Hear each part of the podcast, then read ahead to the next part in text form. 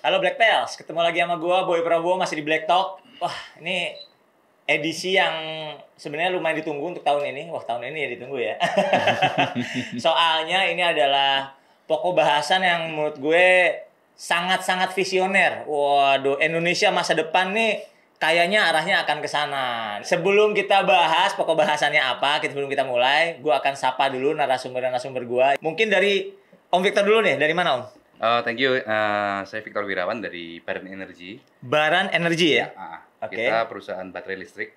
Perusahaan baterai listrik, oke. Kita berfokus untuk di energy storage system, Oke. juga di kendaraan otomotif uh, listrik di roda 2 maupun roda 4. Oke, jadi baterai buat ISS ya, buat semua lah Ya, pokoknya semua di ya. rumah juga Ah, ada iya. gitu ya sampai dan roda 4 dan roda 2. Iya. Boleh mungkin Black Pass penasaran tuh kalau kan IG-nya apa segala macam? Boleh IG-nya di Baran Energy boleh di-follow juga. Baran Energy, follow nanya-nanya segala macam ya. Boleh. Oke. Nah, di IG saya juga ada Victor Wirawan boleh juga. Oh, Victor Wirawan juga boleh akan ada yang DM aneh-aneh habis ini soalnya. Oke, Om, lanjut. Oke, uh, saya Beni dari Periklindo, Perkumpulan Industri Kendaraan Listrik Indonesia. Oke. Itu uh, perkumpulan untuk industri kendaraan listrik. Jadi semua kendaraan yang berbasis energi uh, power supply-nya dari baterai, Oke. nah itu kita mewadahi. Mewadahi. Ya, jadi tidak hanya roda 2 atau roda 3, tapi bisa roda 2, roda 3, roda 4, bis, truk, udara, air, ke depannya seperti itu. Ke depannya seperti itu Semua ya. kendaraan yang pakai baterai. Semua kendaraan yang pakai tanda kutip energi alternatif lah ya. Ya. Oke, tidak fosil lah pokoknya tidak fosil ya. Ya. Anti fosil nih. Berarti Black Pearl udah ketahuan kan kita akan bahas apa? Kita akan bahas apa ya? All about electric vehicle kali ya. Jadi bisa roda 4, roda 2 yang which is kita udah tahu bahwa dunia sekarang lagi hype banget nih ya. Hmm. Kemarin Gias juga kayaknya eh, di, eh, orang datang ke sana selain pengen ngelihat uh, Avanza Xenia baru, wah, tapi juga pengen ngelihat tuh mobil listrik kayak apa. Soalnya kan banyak produk yang menawarkan itu ya. Nah, gue mau nanya nih om, uh, ke, oh, ke Om Victor dulu nih. Kan sebenarnya kalau kita baca di mobil listrik itu, ini isu utamanya adalah baterai ya, betul ya. Kalau baterai ini kan sumber uh, source-nya berarti ibaratnya sumber daya utamanya lah buat mem- menggerakkan roda 4 atau roda 2 yang saya tahu mahal. Hmm. Nah, saya tahu mahal. Bisa ceritain nggak sih sebenarnya semahal itukah? Terus bagaimana gitu uh, runtutan produksinya? Apakah sudah produksi di Indonesia murni karena raw materialnya kan Indonesia apa sih yang nggak ada sebenarnya kan? Hmm. Ataukah oh untuk sementara ini kita masih apa import dari Korea, dari China, Jepang atau dan lain-lain gimana bisa cerita om? Hmm.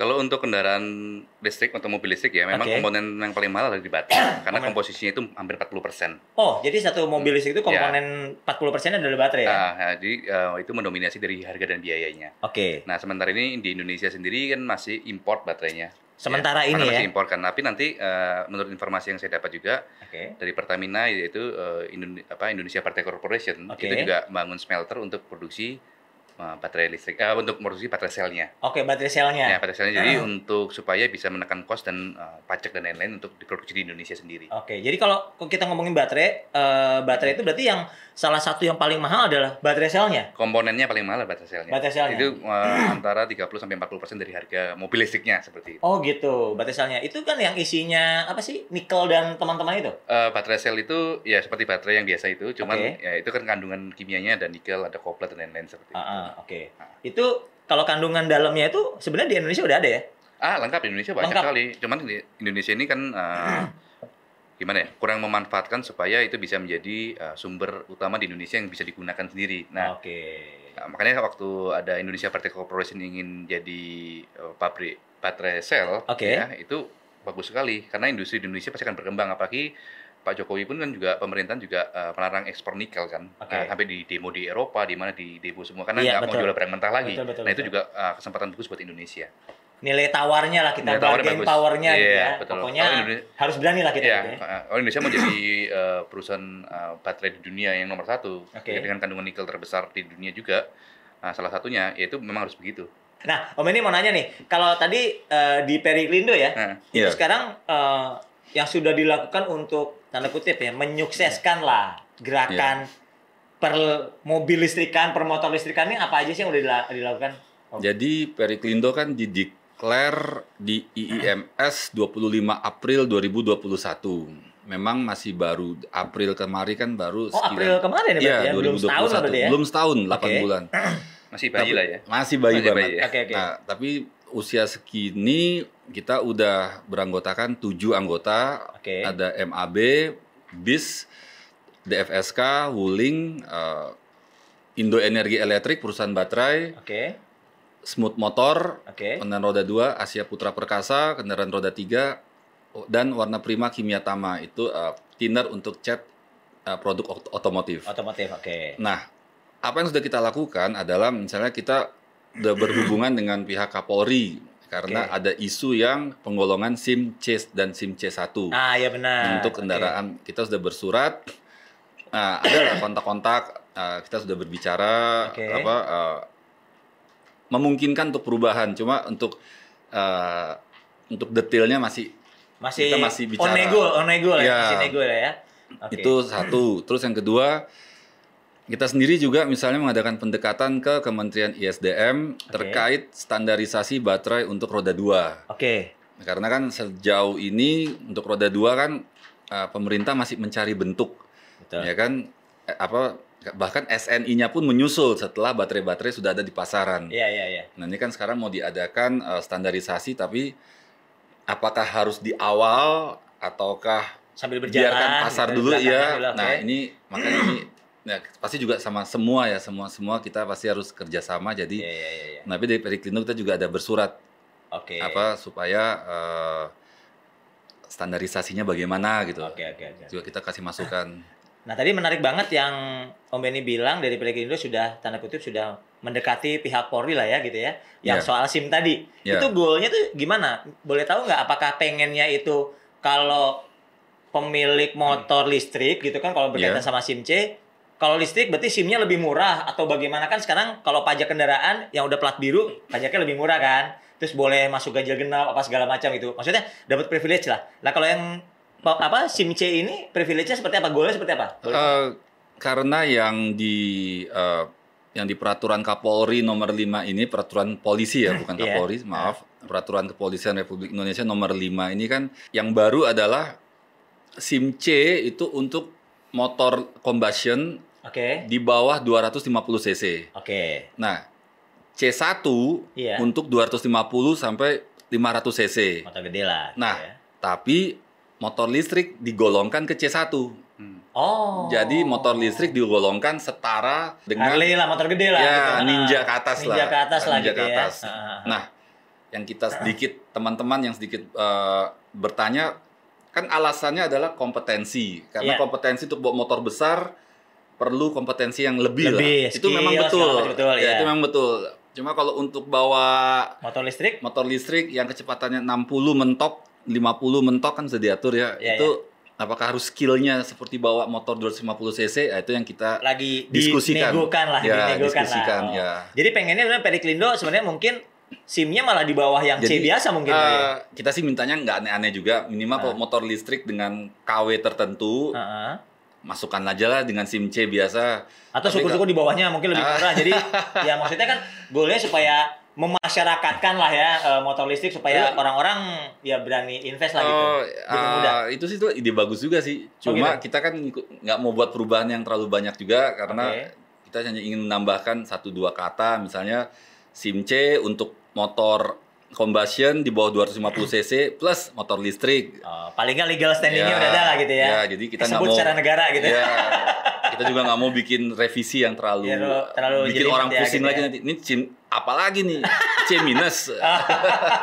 Oke oke oke. Nah, Om, ini nanya soal baterai nih. Ini menarik banget. Ini kan semalam nih, ya nggak semalam lah. Di beberapa link di sosial media saya itu saya waktu itu lihatnya di Facebook.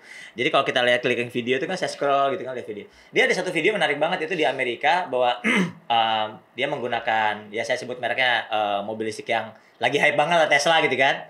Nah itu dia untuk perjalanan jauh, which is kita tahu Amerika kan highway-nya super jauh ya kota ke kota, apalagi walaupun saya belum pernah ke sana gitu, tapi paling nggak ngelihat jarak tempuhnya jauh-jauh banget. Jadi itu dia agak kesulitan eh, apa ya proses ngecasnya lagi. Hmm. Jadi emang kan isu yang apa ya? Bukan isu lah, apa? Eh, kemudahan yang ditawarkan mobil listrik kan oh oke lah irit semua segala ngecas sekian jam segala. Tapi ketika dia bensinnya habis, dia tuh istirahat di mana? Di rest area itu lama sekali sampai mungkin 6, 6 jaman kalau nggak salah. Saya waktu itu eh, kurang lebih ya seperti itu. Itu bisa Iya. emang itu kendalanya tuh gimana bisa diterangkan? Kebetulan saya kan juga pakai Tesla ya. Iya. Tesla. Jadi eh tadi saya nyambung punya Pak Benny dulu. Hmm. Memang ada benefit utama yang dari mobil listrik itu masalah pajak ya. Pajak. Pajak oke. Mobil Tesla saya itu pajaknya cuma dua juta empat ratus. Dua juta empat ratus. Itu sama dengan Avanzanya Oh. kalian. Iya, makanya saya waktu dikeluarin Hah? STNK-nya Hah? Dua juta empat ratus apa sal atau nolnya kurang satu gitu saya pikir kan. Oh, oke. Kok dua juta empat ratus ini murah banget. Iya iya. Ini kan murah, murah Kalau banget. tambah satu berarti kan dua belas juta empat ratus gitu Enggak, kan. ini dua juta empat ratus tambah satu kan dua puluh empat juta. Aduh empat juta oke Ya, oke. ya, ha. ini dua juta empat ratus. Oke. Saya pakai kaca pembesar. Oh, Oh ternyata benar ya. Ulang tahun oke. Dua juta empat Happy ratus. happy oke Nah, oke. eh, memang tantangan di mobil listrik itu memang di eh, kekhawatiran orang itu adalah kalau saya beli ngecasnya di mana. Oke. Padahal kalau kita pikir-pikir ya, ini kalau Mhm. dengan pengalaman saya, eh, sekali ngecas mobil Tesla itu eh, malam ya, saya pulang rumah malam, pagi udah penuh lagi gitu ya. Oke. Itu untuk menem- sekali cas itu untuk eh, menempuh jarak 500 kilo. 500 kilo. Nah, 500 kilo. Oh kalau 500 kilo ya anggaplah Sini ke Sini Semarang, sini Sini Semarang, Semarang, ya, ya. 500 kilo. Terus pengecasan di rumah kan orang khawatir nanti tengah jalan atau nah di rumah itu kan biasanya kan nggak mungkin lah kita misalnya dari keliling-keliling Jakarta gitu lah paling kan 70 70 kilo lah Iya, hitung ya, betul 70 kilo. kan 500 kilo kan paling seminggu sekali baru ngecas ya. ya kan nah terus benefit yang paling utama lagi eh, untuk kekhawatiran itu saya rasa sih nggak nggak nggak harus Enggak terlalu berdasar lah gitu ya. nggak terlalu berdasar tapi memang harus disiapkan infrastrukturnya itu Oke. memang penting terus lalu yang kedua adalah masalah efisiensi Oke. ya kalau saya pakai mobil yang lain ya rata-rata sekali ngisi itu bisa 600 ribu sampai 700 ribu sekali ngisi seminggu itu dua kali Ya. ya berarti ada ya anggap saja satu juta setengah lah Iya. seminggu isi kali empat berapa Ya 6 juta. 6 juta kali empat ya, Pinter gue ya. ya gampang bro ini Gampang soalnya. Oh, iya. Nah, Oke oke oke. Pada bolos dulu. Nah, nah, sekarang saya ngecas si mobil Tesla, itu ya. Ah, Saya pulang eh, mungkin eh, di Tesla itu ada pemberitahuannya. Oke. Saya misalnya mau ngecas jam 9 malam gitu kan. Iya. Dikasih tahu, mau nggak kamu ngecasnya di atas jam 10 malam karena lebih murah listriknya. Oh ya udah Oh, gitu? Iya, iya ada pemberitahuannya. Oh. Ada pemberitahuannya. Jadi dia ngecas tuh. Jadi ngecas 3 jam, pagi Oke. udah penuh. Saya tinggal pakai lagi. Oke. Nah, masalahnya sekali ngecas itu kan 500 kilo. Iya. Ya, 500 kilo. Sekali ngecas itu cuma 125 ribu. Kalau 500 kilo kan satu minggu mungkin habis. Iya. Kalau Jakarta-Jakarta doang. Iya. Nah, kalau dikali 4 kan berarti kan anggapnya 150 ribu kali 4 Iya, berapa? 600 ribu. 600 ribu. Ah. 6 juta kurangin 600 ribu berapa? Nah ini agak susah nih. Ini agak susah. Ntar dulu. 5 juta 400. Nah, berarti kita sebulan bisa saving berapa itu? Ya 5 jutaan lah ya. 5 juta 400. Kan Ah. lumayan maksudnya Lumayan. memang ada ada benefit-benefit eh, seperti itu. Terus lagi pula kan memang ada masalah tentang carbon emission kan. Iya, Ya. iya, iya. Nah, tapi itu lagi perawatan baterai nih. Hmm. Itu kalau uh, di Tesla itu sebenarnya baterai itu tanda kutip ya kalau mobil kan overhaul sekian Hmm. kilo gitu kan. Kalau ini berapa jam sih diganti tuh baterai? Baterainya kalau saya dapat itu garansinya 10 tahun warranty. Warranty 10 tahun, oke. Jadi panjang ya. Terus eh, almost no maintenance ya. Oli kan nggak ada. Paling nggak ada. Yang lain-lainnya nggak ada. Ya kaki-kaki mah normal kan Biasanya biasa. lah normal ya. kalau misalnya ini tinggal diganti ban. Ya, ba- ban berapa, shoebreaker, ya, kayak gitu, itu itu sama lah, ya. itu sama. Tapi betul untuk lah. maintenance perawatan seperti ganti oli, servis berkala itu nggak ada. nggak ada. Nggak ada. Terus kalau misalnya itu uh, Itu hemat, warranty hemat, 10 tahun, hemat, hemat, hemat tambahan lagi tuh. gitu ya. Ah. Itu lebih hemat lagi bener ya. Hemat lagi. Betul. Sekarang misalnya yang setara sama Tesla mungkin Mercy gitu ya. Iya. Sekali perawatan 3 juta, 5 juta gitu Iya. ya. Eh, ganti oli 5 juta, Iya. 10 juta lah ya. Iya, 10 juta. Setahun dua kali 20 juta. Dan Iya. ini no maintenance. Jadi 20 juta setahun plus tadi Tambah 5 juta per 3.400. bulan. Ah, Oh, jalan-jalan ya kita ya. Iya kan lumayan. Lumayan ya. Nah, mau Oke. mau clubbing juga bisa. Oh, kelabing. Oh, siap. Itu itu bener loh. Kayaknya udah aus banget udah 2 tahun ketahan di rame Iya. ini kelab belum ada yang buka-buka ya. Iya, kan dikumpulin kan lumayan tuh. Lumayan ya. Kalau ke sana jadi auto sultan kan Oke, langsung gini ya ngasih ngasih ngasih tipik gini, Bos. Iya, Wah. gitu kan ya. Iya, Kan iya, itu iya, masalah Uang bensin tuh, uang Iya, bensin. iya. Nah, di Indonesia itu kan masalahnya kan eh, hal-hal seperti itu kan nggak nggak nggak dilihat tuh ya, maksudnya Iya, iya. ah, kurang bukan nggak dilihat, eh, tepatnya kurang diprioritaskan di Iya, iya. ya. Belum lah, belum. Belum lah ya. Mudah-mudahan Nah, lah, nah, mudah-mudahan. Nah, tapi eh, sebetulnya dari Paris Agreement tahun 2015 itu sudah ada. Hmm. Indonesia itu ditargetkan, eh seluruh dunia itu ditargetkan eh, EPT penggunaan energi baru itu di tahun 2023 Oke. itu tu- 25 persen. 20 Oh. eh, 2023 tuh 20 25 persen. Tapi di Indonesia itu masih 11 persen. Oke. Tahu? Ya Tahun jaraknya 2000 itu gampang 2023 kurang 2021 berapa tahun lagi? Iya, ya, dua tahun lagi. Iya, dua tahun lagi, tapi masih 11 persen lah gitu ya. Gua Nah, kayaknya nih kita, kita narasumber melihat yang problem di- itu kita jalan. Ini narasumber yang pertama yang apa ngasih nilai, nilai matematika gua. Bagus, Bos. Oh siapa? Om ini yang mau nanya nih. Di. Perindo ya, itu perkembangan dunia perlistrikan roda 2 dan roda 4 tuh gimana? Secara industri eh, mobilnya atau motornya gitu ya, Iya. yang made in Indonesia atau anggaplah CBU tapi dimerekin di Iya. Indonesia apa segala macam lah gitu. Itu gimana di Indonesia? Kalau yang saya tahu memang eh, yang dari Korea kan sudah masuk tahun Iya. depan akan berproduksi. Iya. Nanti ada juga yang dari Cina. Wuling itu kayaknya mau yang di bawah 100 juta Iya. katanya. Jadi begini, ini saya cuma sedikit meluruskan. eh, kalau di publik kan banyak yang bilang, wah ini 70 juta ini mobil, apa, Iya. 80 juta. Tapi begini, yang di media massa itu yang dikasih, eh, yang di, di, ditertera itu adalah harga yang di Cina saat ini langsung main di, di convert Kon- gitu. convert ya. ke sini. Nah, di Cina itu kan masih ada kebijakan subsidi negara 40-50% persen Oke. untuk produk mobil listrik Listrik. yang dibayarkan ke customer. Oke. Nah, harga itu jadi kalau misalnya ke Indonesia memang udah nggak mungkin 80 harga normalnya mungkin di Cina tuh bisa dua kali lipat dari harga yang ditulis sekarang. Nah, tambah pajak-pajak mungkin 200 juta lah ya. ya mudah-mudahan lah bisa. Lebih lah ya. Masih lebih nih, Om. Mungkin Enggak lebih. Masih lebih. Ya anggaplah 250 masih lebih juga. Lebih juga. Lebih juga. Hmm. Oh, masih mahal dong. Enggak, enggak, pajaknya di sini lumayan mahal juga kan. Iya, kayaknya untuk listrik itu eh, bisa lebih diturunkan. Oh, Gitu Jadi ya. Mudah-mudahan bisa maksimal sekitar sekitar 200. Ya anggaplah sekitar range-nya 250 juta lah, anggap ya seperti 200 itu ya. 250. Nah, nih Om, di baterai lagi nih. Ini sebenarnya kan ya karena kita ngomongin mobil listrik, motor listrik kan berarti baterai kan ya. Itu kalau kita ngomong eh, kita sempat di meja ini juga ngobrol sama teman-teman komunitas motor listrik ya. Hmm. Itu kan mereka tuh salah satu kendalanya kalau si motornya dinamonya itu brushless segala macam itu bisa import segala macam murah lah terjangkau. Hmm.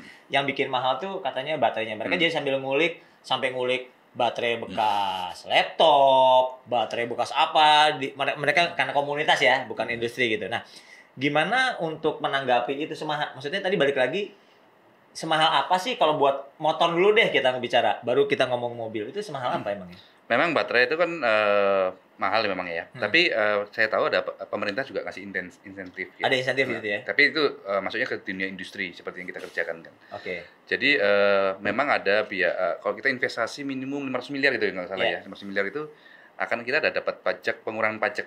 Jadi Oke. untuk impor itu pengurangan jadi harganya di baterainya jadi murah. jadi murah Ya itu itu juga oke. kita harus berterima kasih sama pemerintah juga karena Iya, itu iya. sebuah perhatian juga ke industri yang seperti ini. oke oke Ya eh, mudah-mudahan itu eh, bisa segera berjalan gitu kan. iya. Nah kalau misalnya kita ngomongin apa namanya unitnya, kita ngomong end user lah ya untuk baterai motor gitu, itu kan kapasitasnya macam-macam tuh. Itu berapa sih rentang harga? Kita ngomong yang saya ya sebutin motor lah. Misalnya yang lagi lumayan banyak di pasaran yang murah adalah kayak motor kalau kita ngomong motor itu selis lah gitu ya. Kan murah tuh. Cuman ko- eh, kalau kita ngomong di pasar motor bekas itu unitnya em, jadi murah banget karena pasti ada note-nya baterai rusak gitu. Nah Hmm. ketika mau beli baterainya katanya konon katanya sih gua nggak tahu. Konon katanya lebih mahal, hampir semahal motornya itu bener nggak sih? Emang bisa harga rentang harga berapa sih? Kalau baterai motor kan gini, eh, masalahnya kan ini. Baterai motor itu motor itu rata-rata 1 kWh ya, satu Ya. baterai motor kWh. Nah, rusak itu sebetulnya juga nggak mahal. Oke. Cuman masalahnya motor-motor atau kendaraan yang kita pakai di Indonesia sekarang ini semuanya impor. Oke. Ya, jadi after sales-nya pun nggak ready. Belum jelas lah, belum belum, Iya. belum belum belum belum bagus lah. Jadi gitu ya. jadinya mahal. Oke. Jadinya mahal. Makanya di Indonesia memang di industri otomotifnya memang harus ada sendiri. Oke. Karena sebetulnya untuk bikin begitu nggak susah. Cuman tinggal mau apa enggak gitu. Hmm. Tinggal mau apa enggak. Pilihan cuma di situ Gitu masalahnya. ya. Indonesia apa nggak mampu? Mampu. Mampu. Dengan 280 juta penduduk Indonesia, Ini- apa nggak ada yang jago? Ada. Banyak banget. Banyak banget. Cuman masalahnya ya balik lagi lah. Eh, pemerintah dukung atau enggak, swastanya mau atau enggak ya, itu banyak faktor lah ya. Kalau kalau kita mengharapkan pemerintah atau swastanya mau apa enggak, sebenarnya depend dirinya masing-masing nih. Oke. Menjalankan itu nggak perlu nunggu ada support dukungan. Iya, iya. iya. Kalau nunggu support dukungan, ketinggalan semua yang sudah di Iya, iya. Semua udah start semua ya. Sudah semua. Oke. Ini mau nambahkan Nah, sebetulnya ada juga mekanisme yang eh, mungkin belum belum berjalan juga cuma eh, sedang dipersiapkan ya. Hmm. Oke. Jadi misalnya begini, anggaplah motor harganya 10 juta itu include battery misalnya kan. Iya. Nah, memang dalam perjalanan waktu baterainya yang bisa 30-40% harga dari 10 jutanya itu. iya. Nah, kalau baterainya itu rusak atau memang jelek, itu yang menentukan jatuhnya harga secondnya Iya. dalam arti ini kalau misalnya bicara dengan orang-orang ya. perbankan. Oke, oke. Nah, tapi yang dipersiapkan juga mekanismenya begini. Ada beberapa merek yang misalnya kalau tadinya harga 10 include baterai, mereka cari cara gi- gimana bisa nggak usah 10 tapi baterainya Hmm. sewa aja kayak beli kompor Swap tanpa ya beli kan beli kompor tanpa tabung. Iya, iya, iya, iya, iya, iya. Ya Jadi kan? bentuk baterainya kayak sewa gitu Jadi ya. bentuk baterainya kayak sewa. Nah, itu yang kayak gitu ya kita coba untuk gimana ke depan nih harganya bisa karena jadi kalau baterai sewa apa eh, kan jadi motor itu pada saat dijual lagi emang tanpa baterai gitu. Iya, iya, iya. Atau iya, enggak iya. baterainya bisa baterai tanda kutip baru terus Iya, iya, dari iya, swap iya. swap point tersebut. Ini kalau untuk roda 4 deh gitu kan. Sekarang kan berarti ada mobil apa ya merek-merek luar yang sudah mau base produknya di Indonesia ya, pabrikasinya Iya. di Indonesia segala macam. Ya motor mungkin sudah ada lah. Nah, gimana soal kalau mobil itu memungkinkan nggak sih? Tadi kan eh, Pak Victor bilang ya ini mah jangan kita nunggu orang lain gitu kan. Tapi ini ada nggak sih teman-teman kan baterainya Hmm. dari sini Hmm. gitu kan? Udah ada nggak sih yang mau eh, CKD sini atau nggak usah CKD bener-bener merek Indonesia bikin mobil baterai gitu segala Hmm. mobil listrik udah ada belum sih eh, niat teman-teman ke sana? Niat sih pasti ada ya. Niat Gitu pasti ya? ada. Tinggal uh, memang perlu perlu effort lebih gede ya. Kalau Gitu. kalau di Baran sendiri kan memang kita ada yang uh, konversi mobilnya listrik kan dari combustion engine ke mobil listrik kan juga ada. Oh, jadi ada ngerjain konversi. Ada, ada. Kita juga ngerjain juga. Jadi kita itu satu, terus kita juga ada riset R&D sendiri untuk uh, officially mobil listrik kita juga ada. Oh, gitu. Ada, tapi belum kita launching. Nah, yang yang ada konversi itu ada beberapa seperti kita uh, Toyota apa mobil Toyota Crown tahun 72 mobil koleksi saya Ya, itu saya konversi. Koron, koron lele nih, koron lele. Nah, ya? tapi yang dua pintu. Eh, dua- Nah, nah, dua wah, pintu. sombong. Soalnya Dua saya, ya pintu saya, soalnya saya koleksi mobil klasik saya. Oke, oke, Nah, oke, jadi oke. Jadi kalau ini saya ceritain sejarahnya Baran dulu ya, Ya, biar, nggak nggak biar seru ya. nggak Jadi, nggak apa. jadi sebetulnya eh, Baran Energy itu saya nggak kepikiran sekali bikin industri ya nggak. Saya juga bukan backgroundnya di bidang energi enggak. Oke, Cuman tahun 2017 itu oke. eh, saya lihat kok tren perkembangan mobil listrik itu kelihatannya bakal booming banget. Oke. Nah, terus saya eh, punya mobil klasik itu kan saya saya itu hobinya balapan soalnya. Oh, gitu. Ya, Oh. balapan. Oh, jadi Kalau- suka main di ISO segala macam. ya mo- mobil ya, Mobil. sentul ya. Ah. Pokoknya kalau nggak mentok speedometernya itu nggak. Wah, nggak nggak laki lah ya pokoknya. Iya, ya. nggak seru Oke, gitu kan. Nggak seru, oke, Iya. oke. Nah, terus eh, saya pikir-pikir, wah ini kayaknya asik juga kalau mobil klasik diganti ke mobil listrik nih. Oke. Nah akhirnya waktu saya kepikiran kan saya nggak ngerti bidangnya kan. Iya. Saya pikir-pikir kalau di mobil biasa kan gampang nih, mobil biasa, mobilnya jelek saya kasih mobil yang uh, 2JZ twin turbo misalnya gitu Iya. kan, saya pasang gitu kan. Udah jadi kan. Iya. Nah, saya mikirnya sama mikirnya. Ah. Oke, sekarang mobil listrik gimana Tesla nih? Saya mau beli Tesla Model S, Ah. saya mau bongkar, saya mau pindahin semua ke ke mobil klasik saya. Oke, jadi itunya lah ya. Tapi mobil Tesla Model S kan mahal di Indonesia, Iya. 4,8 M.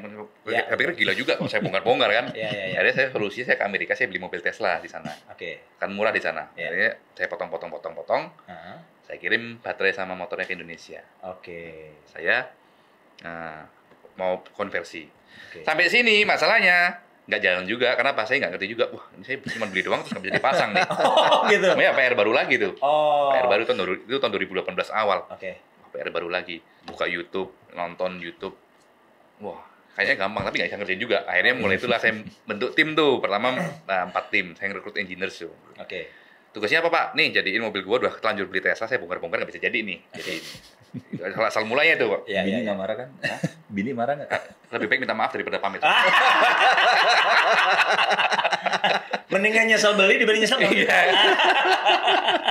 nah Oke. akhirnya nah terus apa pak tugasnya ini eh, oprek nih mobil gue pokoknya jadi nih Oke. jadi dioprek oprek oprek oprek keluar duit terus tuh Iya. namanya hobi kan jalan terus aja Iya. wah hobi kok jalan nah terus eh, salah satu tim saya ngusulin nih ngusulin ya kan pak eh, usul pak daripada bapak hobi bombong duit nih Oke. mobil ini bapak nggak perhatiin toh kalau di ke depannya itu ada tren bahwa eh, dengan adanya Paris Agreement Ah, bahwa energi fosil sama batu bara itu akan digantikan Iya. Nah, dan di Indonesia Betul saat ini sangat ketinggalan sekali, sudah ketinggalan. Iya. Terus maksudnya gimana? baterainya yang eh, mobil Tesla tadi itu itu bisa dijadikan sebagai power bank besar Oke. ya untuk rumah Iya. supaya apa supaya rumah itu sudah nggak perlu pakai eh Listrik. supaya listrik lagi listrik mandiri ya ah. ketahanan energi mandiri jadi siang malam itu bisa uh, menghasilkan energi sendiri. Siangnya pakai solar panel yang hanya bertahan pagi sampai sore. Iya. energi yang berlebih disimpan di dalam baterai dipakai di rumah. Rumah, ya. terus saya pikir wah menarik juga ya. Nah, saya penasaran nih nah, ada nggak contohnya? Ya kan? Ada pak. Ini namanya Tesla Powerwall nah itu saya beli tuh di website. Nah. 12.900 US. hmm, itu tahun Oke. 2018 Oke. dulu beli jepret nggak datang datang barangnya. Nah, terus saya ke Amerika tuh Ah. saya datengin ke kantornya di California oke. saya mau ketemu sales marketingnya Pak ini gimana Pak pesanan saya sudah almost hampir satu tahun kok nggak dikirim-kirim Iya. oke let me check katanya oh Bapak dari Indonesia ya katanya Hmm. oh iya kenapa sobat gitu loh maksud saya Eh, sobat gitu Bayangannya itu kayak apa gitu ya? sobat gitu maksud saya di Indonesia kan Ah. saya bayar Ah. oh maaf mohon maaf Pak Eh, baterainya Tesla Powerwall itu bisa Ah. dikirim ke Indonesia kalau ada officially kantor Tesla di Indonesia Oke. saya pikir-pikir, lah, terus kalau Teslanya kapan masuk Indonesia sampai lagi Iya, gitu kan? iya. Nggak tahu. Kok 20 tahun lagi gimana? Nah. Ya, bener kan? Iya, iya, Oh, iya. Terus solusinya gimana? Yaudah, Bapak punya teman nggak di Amerika, nanti dipasangin di sini gitu. Jadi dia tetap nggak bisa nggak mau ngirim dia. Oke, oke, Nggak mau oke. ngirim. Akhirnya uh, 12.900 cuman baterainya doang, belum solar panel dan belum instalasi. Iya, iya. Ya, akhirnya dibeli teman saya. Oke. Sejak saat itu, waktu saya pulang dari pesawat ke Indonesia, saya langsung mikir, kayaknya sampai Indonesia saya fix deh, saya akan bikin industri industri ini. Oh, Aku nggak ngerti, cuman niat doang. Nah, itu Oke. apa? uh, tinggal niat uh, niat orang itu kan seperti itu doang kan. Iya, iya. Saya niat, saya bikin. Sampai Indonesia bilang, gimana Pak di Amerika? Udah mobilnya stop dulu ya. Nah, Kita R&D bikin uh, Yang buat baterai rumah. listriknya ya. Oh, Baterai listrik. appliance lah pokoknya. Nah, Hmm. buat rumah bisa, buat uh, kantor, rumah, uh, pabrik Iya. atau power plant. Karena yang paling kecil itu kan 8 kWh baterainya buat rumah, ada yang Iya. 96 kWh, ada yang 1 mega. Satu mega. Sampai Oke. untuk yang untuk yang power plant. Yaudah, saya hitung. Mulai deh. Nah, starting mulai apa nih? Mulai bikin nama. Namanya dulu Aldebaran Rekayasa Cipta. Oke. Namanya dulu Aldebaran. Aldebaran. Nama bintang ya. Nama bintang. Nah, bintang. Terus saya pikir nggak ada tuh nama yang lebih pendek. Iya. Yaudah Pak, Barannya aja ya. Makanya nama Oh. Baran kan. Namanya Baran. Jadi sesimpel itu lah Nah, gitu ya. Baran. Kok garing ya? Ah. Nama. Ya Pak, namanya udah Baran Energi gitu kan. Jadi Iya. Baran Energi. Logonya apa? Oh, karena Aldebaran itu rasinya bintang. Iya. Rasi bintang tahu. Banteng lagi banteng lah ya, Banteng, banteng ya kan. banteng. Kayak Kita banteng. kayak ya. banteng ya, udah desain. Jadinya kayak kijang, Jadi Pak, kekurusan. Nah, ini, Iya. ini banteng apa kijang? Oh. Ya. Kurus kekurusan lah. Ya kekurusan tapi bisa lah bisa. Iya. Banteng lah boleh lah. Masih Tapi acceptable lah masih Ya, tapi pikir ya udah lucu dah, kita sikat aja jalan. Iya. Jepret jalan. Nah, kita mulai tuh R&D. R&D tahun 2019 kita launching. Oke. Kita launching hmm, itu rame tuh hype. Hype ya. Dikira wah ada juga nih perusahaan yang seperti Tesla di Indonesia waktu Iya, itu. iya. Nah, kita mulai berjalan sampai tahun 2020 2000 pandemi ya Hmm. kita juga mengalami problem juga ada ini tapi ya puji Tuhan juga uh, Survive lah ya. survive karena uh, banyak investor yang masuk juga akhirnya Oke. karena kita mulai masuk banyak investor itu ketika Tesla sudah batal masuk Indonesia Oke. jadi kita jadi ketiban durian runtuh Iya, jadi iya. eh, masuk jebret gitu. kita ya. bangun industrinya Jadi ulang tahun lagi kedua dua kali nih tadi udah ulang tahun pajak 2000 juta 400 kan ulang tahun lagi ya. Iya. Oke, siap. Ya. Nah, ini tadi kan menarik banget. Itu kan kita ngomongin baterai, baterai, baterai. Tapi kan ada satu faktor yang lain yaitu motor ya. ah Motor. Nah, itu eh, memungkinkan sih motor itu eh, dibuat di Indonesia kalau kata Om Victor mampu nggak? Di Ya. Indonesia? motor apa motornya atau mo- Motornya, motor motor, motor penggeraknya, motor Bisa. penggerak. Dinamo, dinamo, dinamo. bisa Bisa ya? bisa banyak anak-anak bangsa banyak bikin Udah ya? banyak Gitu. Oh. cuman kalau kita ini Indonesia kan selalu negara konsumtif Iya. kalau nggak beli di luar kayaknya nggak keren gitu Oh, gitu. Jadi udah impor aja dulu gitu Nah, ya. jadi kalau saya bikin barang gitu kan supaya kerasannya luar namanya barang energi saya grafir jadi kelihatannya Oh, jadi ya itu branding lah, itu marketing lah ya. Oh, banyak di Indonesia banyak. Banyak ya? sekarang eh, pertama mungkin dari kalau saya perhatiin ya Ah, dari tim-tim saya yang saya rekrut ya kenapa kok kamu masuk di sini? Ya mereka merasa apa yang mereka pelajarin sekolahnya itu bermanfaat. Visioner lah ya. visioner ya kan? Ah. saya saja soalnya kalau masuk di company saya harus orang gila. Soalnya nggak orang gila nggak saya terima. Itu syarat utama soalnya. Kalau- Iya, iya, iya. kamu kalau ada problem memecahnya gimana? Problem eh ceritain dong jujur masalahmu apa. Terus kamu nyelesain problemnya gimana? Kok dia ngarang-ngarang atau nggak jelas you out lah. Oke. Nah, kalau yang sinting-sinting, oh iya masuk dah. Jadi, penting Make soalnya. make sense, make sense. Eh, penting soalnya. butuh Nah. butuh improve yang lebih lah Ya, gitu ya. benar yang lebih. Nah, Oke oke oke. nah, mungkin yang bisa bikin seperti itu, Hmm. mereka mungkin kurang akses, Pak. Iya. Oke. Kurang akses ke pemerintahan atau ke government atau ke komunitas seperti yang Bu nah, Pak- Bapak bikin gitu kan, Pak Iya. bikin. Nah, itu perlu. Sebenarnya banyak. Oke. Banyak orang Indonesia kemampuannya apakah kalah? Enggak, saya Enggak. Tim di Badan Sinar Energi semuanya under 30 tahun semuanya. Semuanya. Semua under 30 tahun. Oh. Dan semuanya ada yang juara mobil listrik, ada yang juara sampai ke Jepang, nggak ada yang lawan. Iya iya. saya iya, rekrutin iya. semua itu. Oh gitu ya. Saya rekrutin semua. Pak Benny ini mau nanya nih. Kan apa namanya? Tadi kan kita ngomongin baterainya segala macam. Itu Iya. kalau misalnya dari Periklindonya which is uh, boleh nggak saya simpulkan ini kayak Gaikindo-nya mobil listrik gitu betul ya? eh hampir irisan lah irisan Irisannya karena lah, kan ya, kita sendiri kan eh, ya tadi saya bilang antisipasi untuk kendaraan listrik misalnya untuk air udara Iya, iya. dalam arti untuk industri-industrinya ya Iya, iya, kita kan iya. mau endorse supaya kalau misalnya mereka ada kemajuan kita bisa ini aplikasinya aplikatifnya gimana sih di Iya, iya, masyarakat kalau misalnya Minimal tuh minimal izin-izin. jadi apa ya? Jadi eh, apa sebuah lembaga tawar lah buat Iya. pemerintah kan ngedeketin ya tadi SIM apa pemerintah ke industrian apa Ya. ke, ke apa Perindak segala macam lah. Nah, aku mau nanya ini. Move-nya dari Perindo untuk mendukung ya, mendukung si baterai Ya. tadi, dinamo teman-teman komunitas yang kecil-kecil ini itu untuk goal ke pemerintah gitu gimana sih, Mas? Jadi hmm, karena kita ya kita kan pasti harus jalin relasi dulu dengan banyak pihak Stakeholder lah ya. stakeholder. Nah, Ah, kalau misalnya mereka ada keluhan, nah biasanya kan pemerintah itu kan mitranya asosiasi atau perkumpulan. ya. Nah, bisa saja perusahaan tuh masing-masing kirim surat, tapi tanda kutip biasanya akan lebih uh, daya do- uh, daya dorongnya, Oke. daya dorongnya ke ke pemerintah itu kalau ada asosiasi yang endorse Iya, iya, iya, atau apa bersurat juga Iya, dengan iya. lampiran si perusahaan tadi Ya. disertakan. Nah, itu Ya nilai tawarnya lebih nah, lah ya. nah, nilai tawaran Ah. lebih. Oh, gitu. Nah, nah ini tadi kan Pak Victor cerita tentang sejarah. Ah, ini saya juga sedikit cerita Oke, tentang boleh, boleh. sejarah Periklindo. Jadi sekitar November 2020 eh, saya dengan apa dengan yang Pak Sekjen Periklindo sekarang Pak Tenggono itu Oke. kita pernah bicara dengan hmm, salah satu staf dari Pak Erlangga Hartarto Oke. bicara tentang Thailand tuh untuk kendaraan listrik mereka berbuat apa saja gitu. Oke. Nah, kebetulan eh, saya ada data ya, data juga cari-cari. Mereka punya paket-paket investasi tuh yang eh, wow juga gitu. Misalnya untuk industri baterai dengan jumlah minimal 500 juta bat, fasilitasnya apa? Oke. Kalau jauh dari Bangkok, dapatnya apa? Oke. Nah, tapi ya itu udah berkaitan sama industri kendaraan air yang pakai. Nah, saya waktu di baca, sana lumayan maju sih ya. eh, saya sih tidak tahu nih implementasinya. Oke. Cuma dari draft atau aturan-aturan yang saya baca, wow juga nih Indonesia kan kepulauan. Iya. Kalau sampai terlambat, sayang gitu loh. Iya, iya, iya. Nah, perkembangan setelah pertemuan tuh ya Januari, Februari 2021 ini terus sounding-sounding ini kita ini untuk kendaraan listrik juga bikin perkumpulan lagi Iya.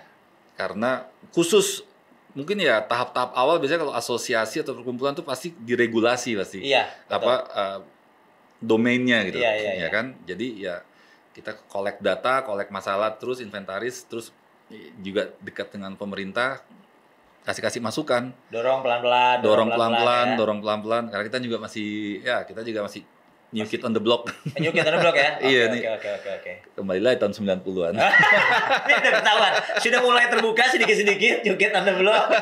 Berarti daftar bukti yang paling tua siapa nih? Oh, nggak tahu. Ini belum. Bercanda.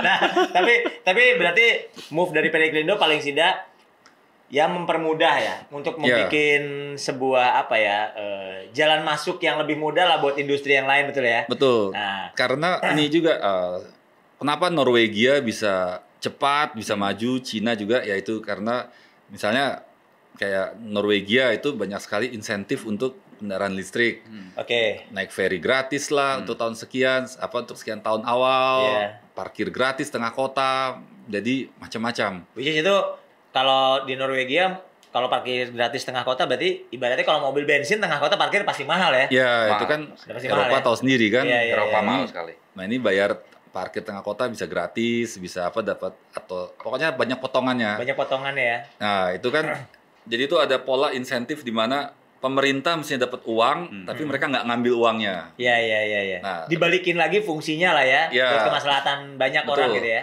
Nah, kalau di Cina itu tambah lagi selain ada insentif inten, eh, insentif yang seperti tadi yang mestinya pemerintah dapat uang tapi tidak diambil, tapi ada insentif di mana pemerintah keluarin uang. Oh. Ya itu termasuk yang tadi saya bilang produk wuling bisa sampai harganya di orang Indonesia kira 70 80 juta padahal Iya. di sana mungkin dua kalinya. dua kalinya ya. Tapi karena sudah kena Ada subsidi. subsidinya ya. Nah, oke deh Indonesia mungkin nggak bisa seperti itu, tapi ini cuma contoh bahwa di negara-negara yang dibilang oh Norwegia banyak loh mobil listrik, Cina berkembang loh mobil listrik, itu karena memang banyak sekali insentif. Iya. Berarti ya salah satu target goalnya adalah ya pemerintah lebih perhatian, insentifnya digedein, bentuknya Ya. bisa berupa apa aja ya. Seperti Ya. itu ya kurang lebih ya. Nah, Om, Hmm. Victor nanya lagi. Tadi menarik banget. Apa namanya? Belum selesai soalnya tadi crown lele gitu ya. Hmm. Dikasih mobil, eh dikasih eh, mesin listrik. Hmm. Soalnya saya lihat juga di Facebook, lihat di IG segala macam itu banyak banget. Ah, VW Karman Gia, VW Beetle yang split window, Hmm, terus iya. apa namanya Porsche 356 gitu, gitu yang which is yang mesinnya udah mesin zaman dulu itu taunya colok listrik. Hmm. Nah itu sekarang proyek lelenya gimana dan di Baran sendiri ada proyek-proyek lain nggak selain Oke. itu? Jadi kalau di mobil yang Crown Lily yang dua pintu tadi itu, Iya. itu kita quarter satu tahun depan ini mestinya udah jadi Kuartal satu, oke. tahun 2022. April lah ya, dua-dua ya. April lah, April 2022. Terus juga ada BMW X5 kita konversi ke listrik juga. X5. X5. Ngambilnya 3000 apa yang 4000 4000 dulu ya? Nggak peduli kan karena Oh, nggak mau, langsung. Listrik. sama ini kan Enggak sama maksudnya semua. siapa tahu mesin copotannya. Oh mau, oke. Saya kasih daftar nanti oh, ya. siap, siap, siap, siap. oh, jadi X5 juga ya? X5 juga, terus eh X5 juga, terus eh, kita juga kemarin di April tahun 2021 ini Oke. kita launching motor listrik kita yang high performance itu Oke. Mereknya namanya Anubis Cruiser Cross. Anubis Cruiser Nah Cross. itu viral banget ya kan. Oke. Itu sampai diliput di media Jepang. Oke. Setelah launching tiga hari di Sentul, Oke. itu langsung dari perwakilan dari ya, investasi perusahaan Jepang datang ke kantor saya, Oke. kasih email kita mau kunjungan ke kantor, datang-datang dia bawa media Jepang. Ini punyanya Baran ya, iya. Iya. Kamu butuh investasi berapa? Oh. Bisa nggak buat Jepang? Saya pikir, saya bikinnya kan mahal kan. Ah. Saya udah pasti tahu ini pasti nggak bakal laku di Indonesia. Ah, Tapi ternyata ada market-market yang harga segitu udah nggak murah. Oke. Ternyata masih ada Nah. apa ya? Harapan lah gitu Eh, ya. bukan harapan, karena memang saya bikinnya bukan karena seperti itu. Karena saya kalau misalnya saya bikin motor listrik yang Based on murah, hobi gitu ya. bukan, kalau saya bikin motor listrik yang murah, Oke. kompetitornya kan banyak. Udah banyak. Jadi nanti disaing-saingin gitu kan. Tapi kalau saya bikin yang high performance, ya kan kan beda. Iya, Mau saingin sama siapa kan nggak ada. Ya, itu sektor hobi lah Ya, kayak ini gitu. C1 nih. Nah nanti nanti kemudian baru eh, banyak permintaan yang harga segmented sekian. Nanti saya tinggal reduce cost, jadi yang lebih efisien. Berapa end user Indonesia itu ceritanya? Eh, 300 juta. 300 juta. Itu tadi 0 kalau kan biasanya kencang tuh. 0 sampai 100 berapa? 3 detik, 0 sampai 100 3 detik. 0 sampai 100 km per jam hanya 3 detik. Maksimumnya 200 meter. Maksimumnya 200 kilometer. 200. Tapi itu yang limited. Kalau saya loss bisa lebih cepat lagi. Oh, itu masih ada limiternya. oh, bener bener bener bener bener. Itu kok jadi ojol gimana? Oh, jangan. Aja, nyungsep kan. Nah, itu kalau kita ngomong dengan performance yang 200 km per jam maksimal, itu berapa lama kapasitas baterainya? Baterainya itu baterai yang kita pakai untuk jadi kita bikin baterai platform itu cuma satu bisa Hmm. dipakai untuk kebutuhan rumah tinggal Oke. bisa dipakai buat motor bisa buat mobil kan nah Oke. baterai yang buat rumah itu saya pasang di motor sama aja nggak ada bedanya Oh, nggak ada bedanya. Itu berapa lama kalau? 8 kWh 8 kilowatt hour 8 kWh 8 kWh nah itu saya nyoba eh, pakai cara pengecasan yang lain jadi kalau sekarang tadi eh, ngecasnya pakai baterai swap gitu kan Ya. ini saya nyo ngecasnya pakai colokannya komputer isi itu Oke. colok ya kan tiga jam penuh Tiga jam penuh. kalau kita pergi jauh kan nggak mungkin nyetir motor terus-terusan kan Iya. makan tidur dulu Ya, kan colok lagi. colok lagi penuh Kurang lebih 6 jam continue lah kali penggunaannya. iya sekali ngecas cuma tiga jam Oke, berarti masuk akal. Berarti 6 jam riding, 3 jam istirahat, tiga jam istirahat penuh lagi isoma semua segala macam, Iya. eh, update status 3 terus, jam, ya, jalan lagi jalan lagi ya. Iya, karena nggak mungkin orang dihajar ngegas terus nggak mungkin Iya. capek juga Ini menarik banget soalnya kenapa Black Bass namanya Anubis. Hmm. oh iya anu Wis. Ini Anubis serem banget nih. Ini kalau yang seneng-seneng film Mumi Return. banyak itu itu waktu kita launching banyak yang muji banyak Nah. yang ngomong min namanya kok serem sekali Serem. Anubis itu apa gitu." Dewa Kematian betul ya? ya dewa ke mana tapi Di di Mesir ya itu ya? ya yang gambarnya anjing gugup Iya benar-benar. Kenapa kok itu ada filosofi khusus apa gimana gitu? ya itu sebenarnya buat nyindir masalah bahwa fossil fuel itu kan akan berganti gitu Oh. kendaraannya. So lasir banget lah. Eh, ya. iya. Langsung menatap masa depan. Eh, Cela kan gitu. harus ya. ada konten yang keren gitu. kan. Iya iya benar. Emang itu harus ditangkap sih sama publik Iya, kan. iya. Ada pesannya ya. Ada pesannya. Jadi nggak asal bikin gitu kan. Nah itu kan motor. Kalau mobilnya udah produksi belum Baran? Kalau mobilnya sekarang kan masih konversi. Ah. Eh, kita ada yang official nanti ada namanya Baran Roadster dua pintu. Baran Roadster. dua Tapi kita pintu. nanti launchingnya bukan di Indonesia, kita kan keluar. Kita ikut di luar. Jadi pasarnya pasar luar lah ya. Bukan. Jadi setiap kali kita mengerjakan sesuatu, kita Oke. selalu bikin yang levelnya top level. Oke. Selalu top level. Jadi karena top level, kita akan dapat positioning di marketing satu. Oke. Yang kedua di market kita akan mengetahui bahwa sebetulnya market kita itu sebetulnya yang harga berapaan. Oke. Karena itu untuk mempercepat market research sebetulnya. Iya, iya, iya, Nah, ini iya. strategi juga, strategi juga market research. Jadi kita tahu, oh sekian nih, oh permintaan sekian. Jadi kita akan tahu, oh oke nanti motornya yang akan kita bikin adalah harga sekian. Oh Hmm. mobilnya mobil yang harga sekian. Harga Nah, sekian. jadi kita nggak langsung seperti produsen lain misalnya saya bikin 10.000 unit, 20.000 unit, marketnya nggak ketemu yang Iya, mana, yang iya, mana nih. iya, ya. Jadi iya, kita iya. bikin seperti itu. Jadi investasinya juga lebih efektif. Ini kalau di ini mah exotic car itu kan. Nah, Exotic nah car ya. Jadi jadi kesannya tuh kayak apa ya? Supercar tuh Pagani Zonda gitu ya. Nah. Setahun ada delapan gitu kan ya. buka aja di websitenya Baran mobilnya cakep Gitu ya. banget. Oh, top banget ya. Itu rencananya 0 100 3 detik juga. Apa? 2,5.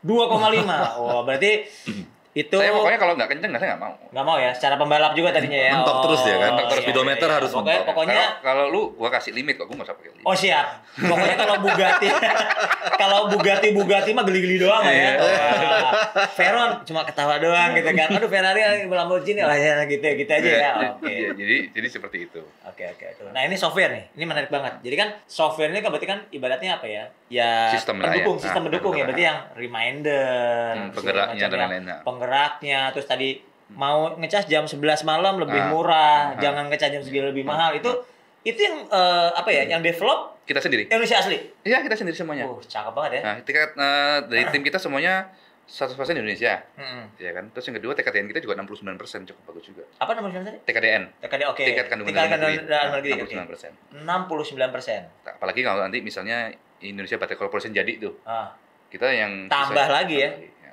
Jadi kita memang uh, 100% kontu- uh, konten lokal satu, Iya. produk lokal. Yang kedua kita juga kualitas juga nggak kalah. Iya kan? ini luar biasa. Berarti narasumber kali ini benar-benar visioner nih. Wah, NKRI banget ya. Benar kita kita bosen lah. Maksudnya Iya kan bayangin lahir di Indonesia, Iya. makan di sini, Iya. besar di sini. Ya paling nggak kan kita sudah saatnya lah ya. bukan ya, paling nggak kita kan hidup kita kan cuma sekali nih. Iya betul. Apa betul. sih yang mau kita kasih ke negara kita? Wah, Gitu gila. Udah kayak film nih gue. cakep, cakep, cakep, cakep, cakep. Diplomatis sekali setuju. dia. Iya, tapi, emang harus begitu, emang harus begitu. Nah, kalau di PT Klindo, em, ada ini nggak, ibaratnya menemukan kendala nggak, Om? Jadi Jadi- misalnya cara move nih ya, Hmm. move kan berarti kalau PT Klindo saya boleh bilang move-nya bahan bakar kan udah status quo. Iya. Itu ada penolakan dari mereka atau gimana? Jadi sebetulnya bukan penolakan, hanya saja ada semacam eh, satu sisi kalau kendaraan yang berbensin Iya. itu memang ada industri-industri komponen yang eh, lebih banyak daripada kendaraan listrik ya kan. Iya. Misalnya juga anggap oli misalnya, ada pabrik oli. Industri pendukungnya ada lebih industri pendukung lebih Iya, iya, iya. lebih lebih banyak. Kendaraan listrik juga apa lebih sedikit. Nah, asosiasi atau perkumpulan itu terkadang harus bisa eh, kasih gambaran juga ke depan. Oke. Misalnya gini, kalau misalnya kendaraan listrik 10 tahun lagi akan jadi mayoritas, pastilah akan ada mungkin eh, dampak dalam tenaga kerja misalnya ya. Iya, iya.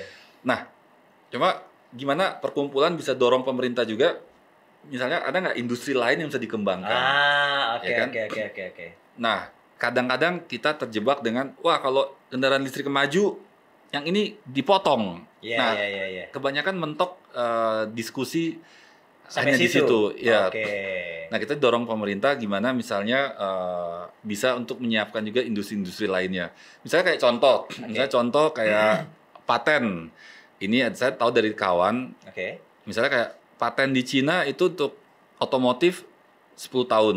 Oke. Di Indonesia 25 tahun. Oke.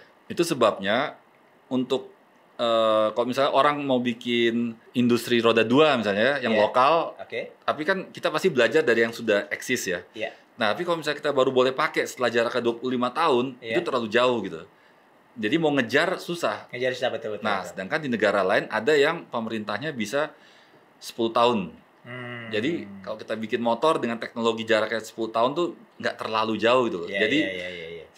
mereka juga bisa ada pang- pangsa pasarnya dan maju bertahapnya bisa lebih lebih lebih lebih lebih bertahap lah apa Lebih bagus lah, lebih lebih cepat bagus lah lebih cepat. Ah. Nah ini kan maksudnya sisi-sisi lain yang kita harus lebih aware gitu Iya, karena iya, ketertinggalan kita sama entah Eropa, entah Jepang, entah Cina ya Jepang pun pasti sebetulnya udah punya teknologi cuma ini kan Iya. hanya hitung-hitungan wah ini invest gue belum balik atau wah Iya. ini ya kan ini sebetulnya Benar, kalau benar. Sudah teknologi telanjur lah ya. Iya. Lanjut ya, ya, ya. ini teknologi udah ada semua kok listrik cuma Tinggal kan mau atau enggak sih gitu aja ya. Iya, dan masing-masing harus punya politiknya nasional juga. Misalnya contoh gini, Iya.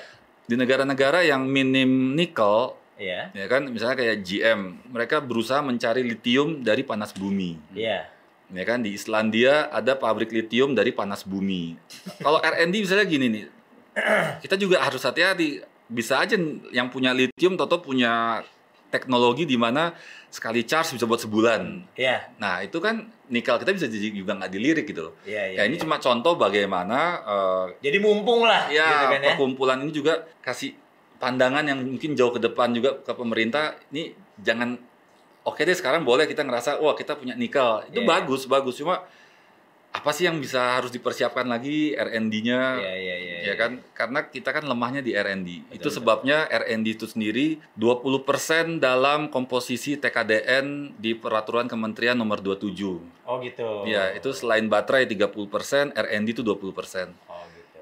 Itu pun juga ada alasannya karena kalau misalnya kita hanya assembling di Indonesia, Iya. suatu saat prinsipal bilang, "Wah, di negara ini lebih murah nih." Iya. Cabut udah.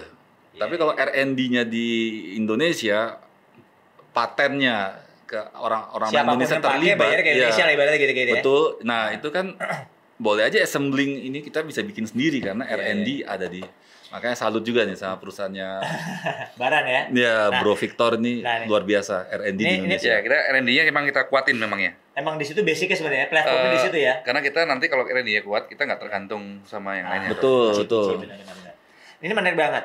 Ini kalau saya melihat industri otomotif yang sudah berjalan, yang tenaga bensin dan solar, salah satu keberhasilan pola penjualan selain marketingnya bagus segala macam, brandingnya bagus adalah peran perbankan dong. Hmm. Dukungan peran perbankan ya, motor seliweran itu ya gara-gara no DP bawa pulang. Paling nggak sekarang DP 500 ribu udah bisa bawa pulang gitu, bisa nyicil sampai lima tahun, 4 tahun, tiga tahun lah paling nggak gitu. Kalau di di listrik ini perbankan sudah melirik belum sih? Perbankan eh, mungkin kalau saat ini perbankan eh, saya kurang ngikutin ya, tapi Ah. kalau di non perbankan Iya. seperti multi finance sudah ada. Oh di finance-nya jadi non perbankan sudah mulai ya, sudah mulai melirik ya. Berarti kan salah satu apa ya vitamin lah booster orang supaya mau berhitung kan, oh kayaknya 250. Tapi kalau misalnya kejadian nih eh, ada mobil di bawah 300 mobil listrik di bawah 300 juta, terus perang perba- peran perbankanannya bagus, tambah insentif lagi, bohong kalau nggak booming sih. Tapi akan datang pasti seperti itu pasti. pasti seperti itu ya. Pasti. Cuman tinggal nunggu waktu aja. Nah, waktu aja cuma memang harus ditambah eh, beberapa perubahan pola pikir yang kayak tadi saya bilang, misalnya kalau selama ini kendaraan sudah sama mesin, mungkin kalau sekarang kendaraan misalnya dengan, karena yang ditakuti perbankan adalah endurance dari baterai itu kan. Nah. Makanya kan perusahaan kendaraan tuh ada yang bilang life cycle baterai misalnya 5000 charging. Iya. 10.000 charging. Nah, tapi kalau makin tua tandanya pada saat baterainya mendekati harga nol, Nol. kuali- kualitas nol, perbankan logikanya loh, baterainya tuh yang 40% dari harga mobil udah nol loh. Iya. Harganya drop banget dong. Iya, iya, Nah, ini kan iya. sekarang tinggal bagaimana ada mekanisme eh, makanya tadi mungkin di roda dua dulu yang paling memungkinkan untuk motor dan baterai terpisah. Oke. Jadi pada saat beli motor, motornya kosongan, Iya, tapi baterai tinggal sewa. iya, iya. iya. Nah ini hanya contoh bahwa eh, ada beberapa mindset yang perlu dirubah dan ditanamkan di masyarakat bahwa kalau nanti second secondnya nih gimana Oke. itu yang pertama. Yang kedua sendiri adalah memang dalam hal ini kita juga dorong supaya eh, minimal himbara himbara tuh himpunan bank-bank milik pemerintah Oke. itu mereka jangan melihat sekedar profit and loss gitu. Iya, iya. iya. Karena kalau swasta ya masih masuk akal Masuk lah ya. akal. Kalau pemerintah Swasta. nih, Nah. BUMN ya nggak gitu-gitu banget lah harusnya ya. Mesti- ya kita dorong supaya ada karena ini perlu kajian yang lebih luas karena seandainya dibilang oh kita perbankan bisa potensial loss nih kalau misalnya harga turun. Cuma kalau semakin banyaknya motor listrik kan secara implisit tandanya industri baterai nasional naik. Iya, iya. Volumenya juga naik. Iya kan, volumenya Iya. naik kan. Jadi Iya. kalau misalnya di banknya, wah kita ada kecolongan, tapi ternyata loh sebetulnya masih ini kok. Imbang, Atau masih- gitu ya. bukan malah malah bisa plus bisa bisa karena nilai tambah dari nikel ke baterai kan sekian kali lipat. Iya, iya, iya. Nah itu beberapa eh, hal yang memang perlu disosialisasikan ke Iya. masyarakat.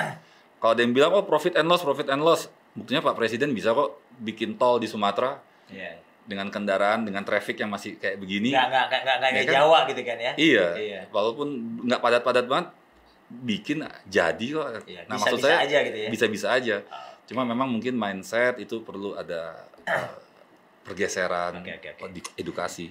Ini cakep banget nih Black Pals nih. Ini Black Talk kali ini bener eh, dua tahun lebih jadi host Black Talk. Ini Black Talk yang wah beda lah pokoknya.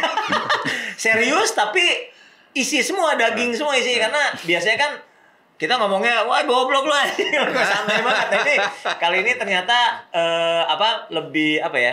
Lebih serius lah. Visioner berarti anak muda tadi yang pinter-pinter jangan kecil hati. di barat energi bisa masuk kalau lu pinter lah pastinya ya gitu. Yang, yang, yang gila tapi ya. Yang gila ya. Oh, berarti harus inilah pokoknya udah nggak boleh pola pikir yang biasa. Hmm. Jadi berarti tadi eh, salah satu isu utama di mobil listrik atau di kendaraan listrik adalah baterai tadi sudah terpatahkan dengan sendirinya dengan baterai eh, eh, apa namanya eh, tadi ada yang misalnya Tesla bisa 10 tahun mungkin produk-produk lain eh, garansi pasti ada yang pasti akan menguntungkan tadi insentif pajak juga iya di beberapa negara eh, parkirnya gratis semua segala macam nggak ada oli nggak ada servis itu bisa bisa ditabung sisa-sisanya itu buat yang lain-lain contohnya tadi buat Clubbing. clubbing ya. Which is mungkin tahun depan sudah mulai mulai buka lagi kan. Covid udah kabur dari Indonesia, kita bisa hidup normal lagi. Amin ya. Amin. Nah, gitu. Ini sebelum kita tutup nih, kita butuh closing statement mungkin dari Om Victor dulu. Hmm. Selanjutnya dari Om Benny. Closing statement tentang ya electric vehicle ini seperti apa? Eh, closing statementnya mungkin yang paling tepat sekarang ini kan gini. Eh, di industri otomotif electric vehicle terutama ya. Ya, Sekarang ini kan masih baru baru mulai nih. Seluruh Baru. dunia baru mulai. baru mulai ya. Jadi startingnya semua masih sama-sama nol. Kalau dari nilai 0 sampai 10, Iya. mungkin masih dinilai satu semua. 0 ke 1 sekarang ini. Iya, iya. Nah, Indonesia untuk memulai itu tidak tidak cukup susah untuk ngejar itu nggak cukup susah. Oke. Karena semuanya masih baru start mulai. Kan baru 10 tahun terakhir kali Iya, ya. iya, betul. Kan otomotif eh, yang combustion engine udah tahun 1920 kan udah lama Iya, banget. iya, betul. betul. Ini kan masih 10 tahun, maksudnya masih pendek banget. Nah, betulnya kalau di sini eh closing statement-nya saya lebih suka gini. Eh, kalau misalnya ada generasi muda ya Iya. kan, yang yang punya ide atau apa ide yang bisa membangun Indonesia gitu ya. Iya. Ya, jangan laku untuk praktek ya. Kenapa? Gagal ataupun rugi nggak apa-apa. Karena bersyukur. Iya. Saya ngomong bersyukur kenapa? Nggak banyak orang mau melakukan hal seperti itu. Oh, cakep banget, cakep banget. Gagal atau rugi itu bukan halangan lah ya. Menghalangan. Justru bersyukur. Kenapa? Ba- banyak orang tidak mau melakukan hal itu. Iya. Berarti gagal itu suatu suatu prestasi sebenarnya. ya? Bukan berhasil. Karena apa? Naik satu level lagi. Gagal Oh. lagi naik dua level lagi. Ya kan? Cakep banget nih, cakep. Kan bener kan? Visioner nih kan narasumber kita kali ini. Nah, sekarang Om Om ini dari Periklindo nih gimana closing statement ini? Eh, menurut saya itu eh, perubahan teknologi kan udah suatu keniscayaan Hmm, iya. dan ini bisa berlangsung mungkin bisa puluhan tahun tren listrik ini masih eh, akan gemanya makin menguat gitu. Iya. Nah untuk generasi muda adalah pelajari hal-hal yang terkait dengan kelistrikan karena Indonesia punya sumber daya alam Yang luar biasa ya. untuk nilai tambah hilirisasi luar biasa. Jadi terbuka banyak kemungkinan. Bukan hanya kendaraan listrik, tidak hanya roda 4, roda 2. Bisa aja wheel- wheelchair listrik digabung tidak hanya dengan roda, tapi misalnya ada kaki-kaki robotik, jadi bisa macam-macam. Oke. Jadi bisa robotik, AI, baling-baling bambu, Iya. itu semua terbuka dengan kemajuan baterai. Oke. Itu ya. Ya. Cakep banget Black Pals ini bener-bener daging semua ngobrolnya. Biasanya saut-sautan, bercanda doang. Kali ini kita serius. Tapi dapat value-nya, dapat ilmu-ilmu dari om-om kita di sini, Om Victor. Sip, Thank thank, you you. banget, thank you banget Ah, udah datang. Thank you, Bang. Thank you. Bro. Ah. Tetap pantengin terus channel YouTube-nya blackexperience.com. Eh, jangan lupa like, comment, dan subscribe. Tulis di kolom komen kalau mau komen, mau suggest apa, eh, pokok bahasan apa yang akan kita bahas di Black Talk berikutnya. Tetap pantengin terus dunia modifikasi otomotif dan lifestyle hanya di blackexperience.com.